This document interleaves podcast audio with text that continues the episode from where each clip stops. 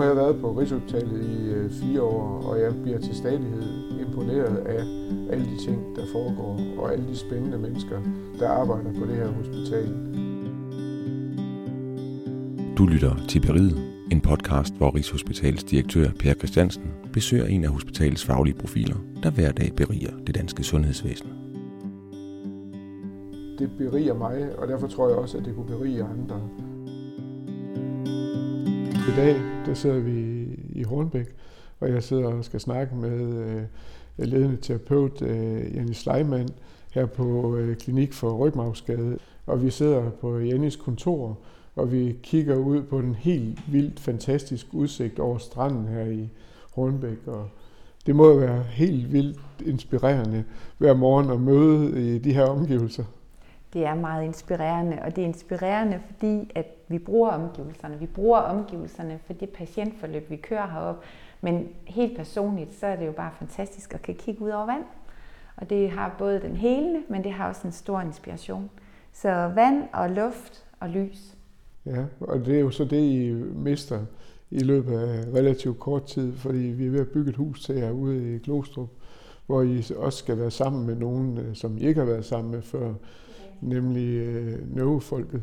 Ja, men jeg tænker, at fremtiden, øh, også fordi vi har haft rigtig god tid til at vende os til det, da det har været en lang proces, den bliver også rigtig fin. Øh, jeg tror, den tvinger os til at tænke anderledes, og jeg tror, den skubber til en masse ting, fordi når man har alting lige uden for døren, så øh, er man også væk fra noget andet. Så i forhold til det med at komme sammen og bo sammen med nogen, der tror jeg, der kan være rigtig mange fordele, selvom det både er traumatisk hjerneskade og det er rygmarvsskade. Kan du ikke prøve lige at beskrive den øh, patienttype, I har? Hvad er det, I laver med den? Når man får en rygmarvsskade, så øh, rammes man enten ved, at man har lammelser og nedsat funktion fra halsniveau eller fra bryst og li- omkring øh, livet.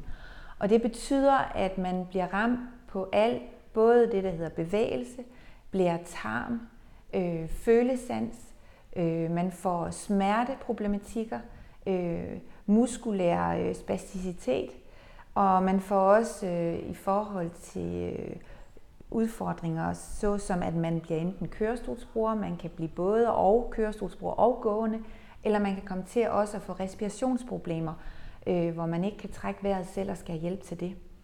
Så det er en ret kompleks øh, hvad kan man sige, diagnose at få en rygmarvsskadepatient.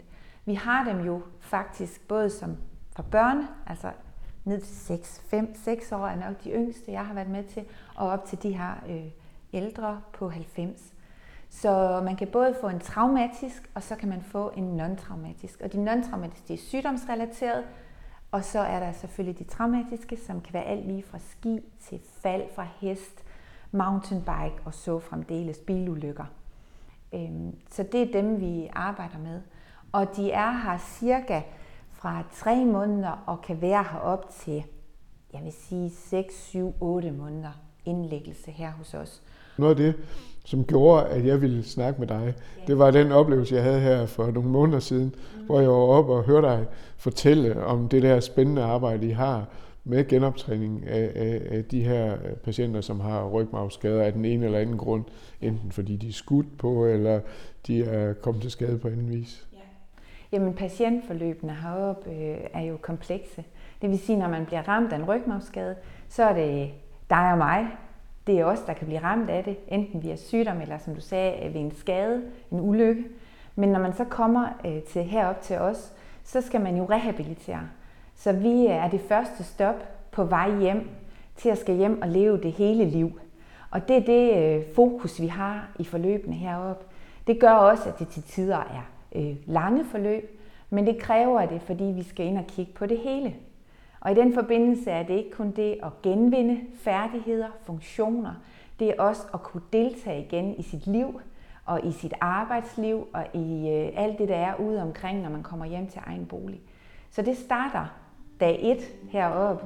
Når vi siger velkommen, så siger vi faktisk også, nu skal vi støtte dig i at komme godt hjem. Du lytter til Berig, en podcast om faglige fyrtårne på Rigshospitalet. Noget af det, der i hvert fald fangede mig den, den dag, jeg var heroppe, det var jo det med, at der er så mange relativt unge mennesker her. Derfor er det jo også nogle skæbner, I har i hænderne. Øh, og, det, og det må jo også være noget, man sådan tænker over, og, og, og måske også bliver ret følelsesmæssigt involveret i. Men jeg tror, at det at være heroppe, der deler man mange historier. Øh, ikke med hinanden, men man tager dem ind. Nu har jeg været her i atten år, og der er nogle historier, patientforløb, der hænger mere ved end andre. Sådan er det sikkert med alle, der arbejder med, med sådan nogle områder her. Men især fordi vi har dem fra, vi kan få dem i seks årsalderen, og så helt op til ham på halvfems. Så det er et bredt spektrum, så vi skal møde de mennesker der, hvor de er. Og det er jo det, vi skal øve os i sammen. Og nogle gange så lykkes det rigtig, rigtig godt, og andre gange så er der små hump under vejen. Men ikke desto mindre, så kommer man jo tæt på patienterne. Vi har dem lang tid, men det er stadigvæk med den respekt for, at det kun er et splitsekund i deres liv. Det er bare et meget vigtigt splitsekund. For de kommer jo med en masse bagage, og de skal hjem igen. Og det er der, det rigtige liv leves. Og det skal vi have stor respekt for, når vi møder dem her. For vi kender dem jo ikke mere end der, hvor vi møder dem i deres største krise. Så, så med det sagt, så er der, kan jeg det helt klart, igennem mine år, er der nogle forløb, der hænger meget tydeligt fast, og så følger vi dem også livslangt. Og det er jo en gave, hvis man kan lide at arbejde med sådan noget her. Det er jo altså med neurorehabilitering, det er, at man følger dem livslangt. Så jeg kan se, den patient, jeg havde første gang, da jeg startede, møder jeg stadigvæk. Så, så det, det gør altså noget specielt øh, ved os som enhed heroppe. Men når nu I kommer sammen med dem med de traumatiske hjerneskade, så bliver der i hvert fald, som, som jeg lige kan se det, et, en udfordring med det med, med alder. Det kan man måske godt se bort fra. Men der vil også være en udfordring, kunne jeg forestille mig, omkring det, at, at hvis du har en hjerneskade, så er der også noget kognitivt i forhold til, hvordan man sådan reagerer og så videre. Hvor at jeres patienter, det er jo sådan set ikke, de er jo ikke ramt i, i hovedet, men, men har fået et andet handicap. Det er rigtigt. Og, og det er noget af det, vi har brugt rigtig meget tid på, sammen med Traumatisk Hjerneskade-afdelingen, at tale ind i, hvor er forskellene, og hvor kan vi godt være sammen om noget. Fordi har man en hjerneskade, så har man mere brug for det nære, og man er lidt mere, øh, hvad kan man sige, man starter lidt mere lukket omkring sig selv, hvor når man kommer herop til os, så starter vi første dag med at komme ned i en stor træningssal med flere meter højt til loftet og siger goddag til hele øh, enheden og alle dem, der er her. Og det er jo en væsentlig forskel, så der er noget, vi skal tage højde for på det nye sted. Omkring det der med, at vi gerne har en vision om, at vi gerne vil skabe et, et neurorehabiliteringshus, hvor man både tænker omverden ind, og man også tænker os ud. Og det kræver nogle specielle hensyn, når du både har med hjerneskade, som er kognitiv skade, og du også har det rygmarvsskade. Så den problemstilling, eller udfordring, vi jo nærmest kalder det, gør jo, at vi skal tænke anderledes.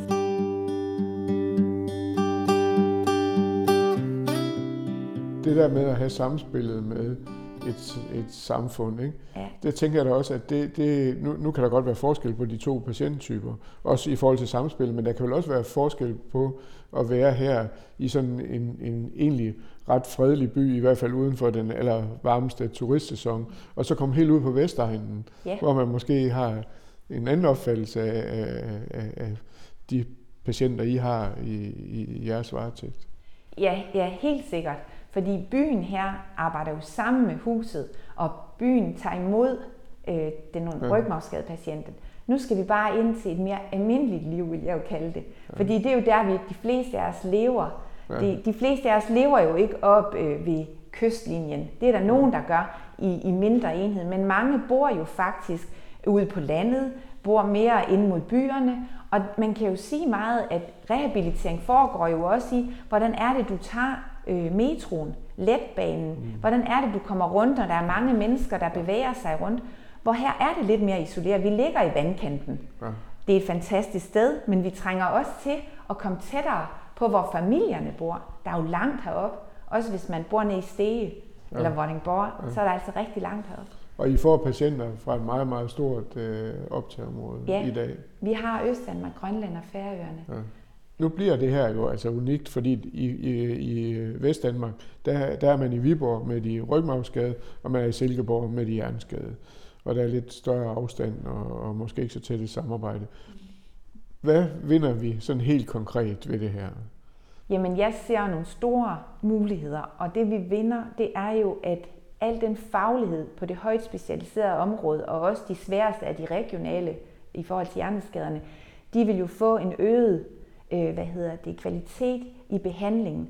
For der kommer til at gå både terapeuter, lægefagligt og sygeplejemæssigt, sosuer af høj faglig kvalitet.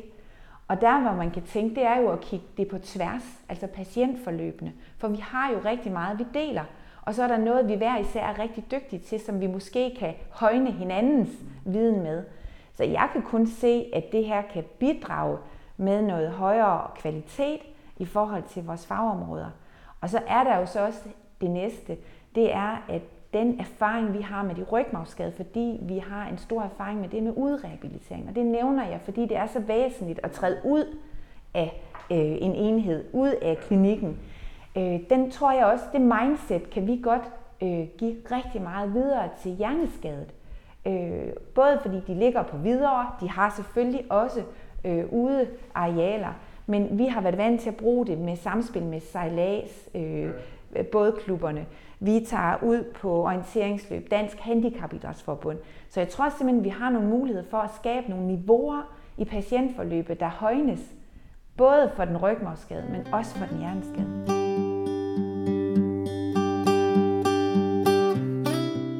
Noget af det, der præger det her område, det er, at det er en jungle for patienterne at finde ud af det der samspil, der er mellem forskellige myndigheder, kommuner og regioner og private og så videre. Hvad, hvad tænker du om det? Er det et, et område? Kan vi, hvad, hvad kan vi gøre bedre på det område, sådan at patienten oplever en, en større grad af sammenhæng i de her forløb? Altså noget af det, jeg synes, man skal virkelig gøre en stor indsats for, det er at bygge en bredere bro over til det kommunale og det regionale. Man kan sige, at de to patientgrupper er varetaget lidt forskelligt. Den rygmarvsskadede patient, der er ikke et regionalt niveau. Det vil sige, at du går fra det højt specialiserede ned i kommunalt niveau. Og det, det gør altså, at vi skal være rigtig meget på forkant. Og det betyder også, at vi har heroppe hos os haft dialogmøder, hvor vi har samlet og inviteret samtlige af de kommuner, vi arbejder med, for at informere om den her lille niche af neurologien, men samtidig også for at give kommunerne en mulighed for at tale sammen omkring de her paragrafer, vi arbejder under. Fordi det er en jungle. Det er et af de øh, problemer, hvor man for alvor ser uligheden i sundhed. Fordi det også kræver nogle gange, at man har nogle pårørende, der er i stand til at sprænge øh, vejen frem for en. Fordi der er, så, øh, der er så stor forskel, at man skal virkelig øh, kunne manøvrere i, i de her offentlige systemer for at få det tilbud, der passer bedst. Og det, jeg synes, er noget af det mest forfærdelige, jeg har set på det her, det er jo netop unge mennesker, der havner på et plejehjem i en kommune sammen med folk over firs, mm. og de er måske kun femogtredive og har nogle helt andre behov. Når man sidder på den side, hvor jeg har siddet i alle de her år, så er der nogle kommuner, jeg ikke ønsker at blive handicappet i. Det er jeg nødt til at sige, eller blive syg i. Og så er der nogle kommuner, hvor det bare kører. De kommuner, jeg helst ikke vil være øh, syg i eller handicappet i, det er de kommuner, jeg oplever øh, har en øh, ret øh, dårlig kommunikation på tværs af forvaltningerne. Det er sådan, at når man bliver ramt af så komplekst en sygdom som rygmarvsskade, så går man tit på tværs i en kommunal sammenhæng, fordi der kan både være nogle forvaltninger omkring hjælpemidler, omkring træning, omkring familie og for det, og så omkring arbejde. Og hvis de kommuner, man møder derude, ikke har formået at få bygget bro på tværs af deres forvaltninger øh, eller enheder, så går der rigtig meget tid spild med at vente på at kunne få en bil, at kunne få en bolig, der bliver lavet til, at man kan være der med sin familie. Og det kræver så, at man måske skal bade og vaskes og gå på toilet i sin stue op til et halvt år nogle gange, fordi de ikke får bygget om. Det er de kommuner, når det ikke fungerer. Andre steder, hvor det fungerer, det er der, hvor vi kommer i dialog fra starten, hvor man møder op som kommune og kan deltage, og hvor man simpelthen får sat gang i processen, og man får talt sammen om, hvad er forventningsafstemningen her i forhold til hjælpemiddel, i forhold til bolig, i forhold til bil og arbejde, og hvor man kigger på det behov, det menneske har for at vende tilbage.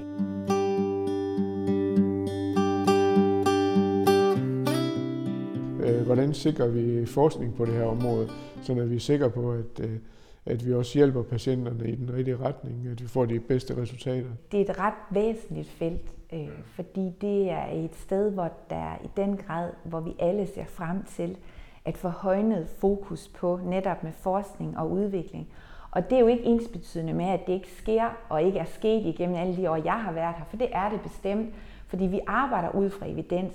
Vi arbejder ud med test og metoder, men vi kobler os ofte på, øh, hvor vi kan med internationale studier.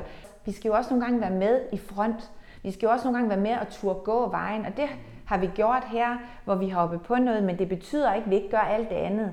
Men du har jo ret i, at når der forskes i forskellige områder, såsom velfærdsteknologi kontra almindelig træning eller øh, en anden form for træning, så kigger vi jo på, hvad siger det? Har det effekt?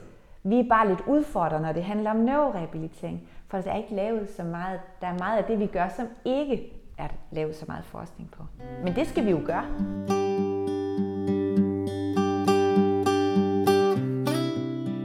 Nu er, jo, nu er det jo tæt på, at man kan stille det der spørgsmål, jeg altid stiller. Øh, hvis nu du har et ønske til direktionen, hvad, hvad er det så? Nu, nu kan jo, det er jo et lidt underligt spørgsmål at stille til dig, du får et fint nyt hus. Yeah. Yeah. Så, men, øh, men hvad er det, vi skal, vi skal støtte jer i? Jamen, øh, et, et sådan overordnet ønske, så synes jeg, at et er, at vi får neurorehabiliterings, undskyld, neurorehabiliteringshuset. Øh, noget andet er at støtte den proces, der skal til for, at vi kommer derind på førstepladsen. Altså vi skal, alle os, der skal derinde i det hus, vi skal være klar til at tage det hus i brug. Så den støtte, der skal være nu, det er at flytte to enheder, samle det. Og det betyder kompetenceløft, det betyder at se på tværs af alle de gode træningsredskaber, vi har, patientforløbene. Kig på, at der er noget velfungerende I T, altså understøtte, så vi ikke kommer ind til det hus på flade dæk.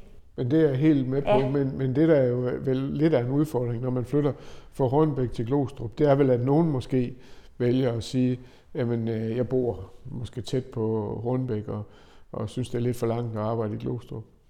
Der er noget omkring fastholdelse. Så, så hvis opbakningen kunne komme til, at vi sikrer, at der bliver tænkt noget nytænkning omkring, hvordan får vi så mange kompetencer med, fordi jeg ville være rigtig ked af, hvis vi stod derinde, og så var vi femogtyve mand ud af hundrede, eller det ville være rigtig trist for hele patientforløbet og for de højt specialiserede rygmarvsskadepatienter. Der har hjerneskade et lidt større segment at tage af. Der er vi lidt mere sårbare, fordi vi har den lille klods i neurologien. Det kan jeg godt følge dig i, at det skal vi selvfølgelig være med til at sikre os i direktionen, at der er tid og plads til det. Helt sikkert, altså det, det, det er vi selvfølgelig med på. Tak for en meget, meget spændende snak, og, og jeg vil sige alt muligt held og lykke også med at få hele den her transformation til at, at ske. Og så håber jeg bare, at vi snart får spaden i jorden til det hus, og det er jo lovet os inden udgangen af det her år. Du har lyttet til Beriget med Per Christiansen og ledende terapeut Annie Schleimann. Du kan høre flere afsnit af Beriget der, hvor du henter dine podcasts, på Rigshospitalets hjemmeside eller på intranettet, hvis du er medarbejder.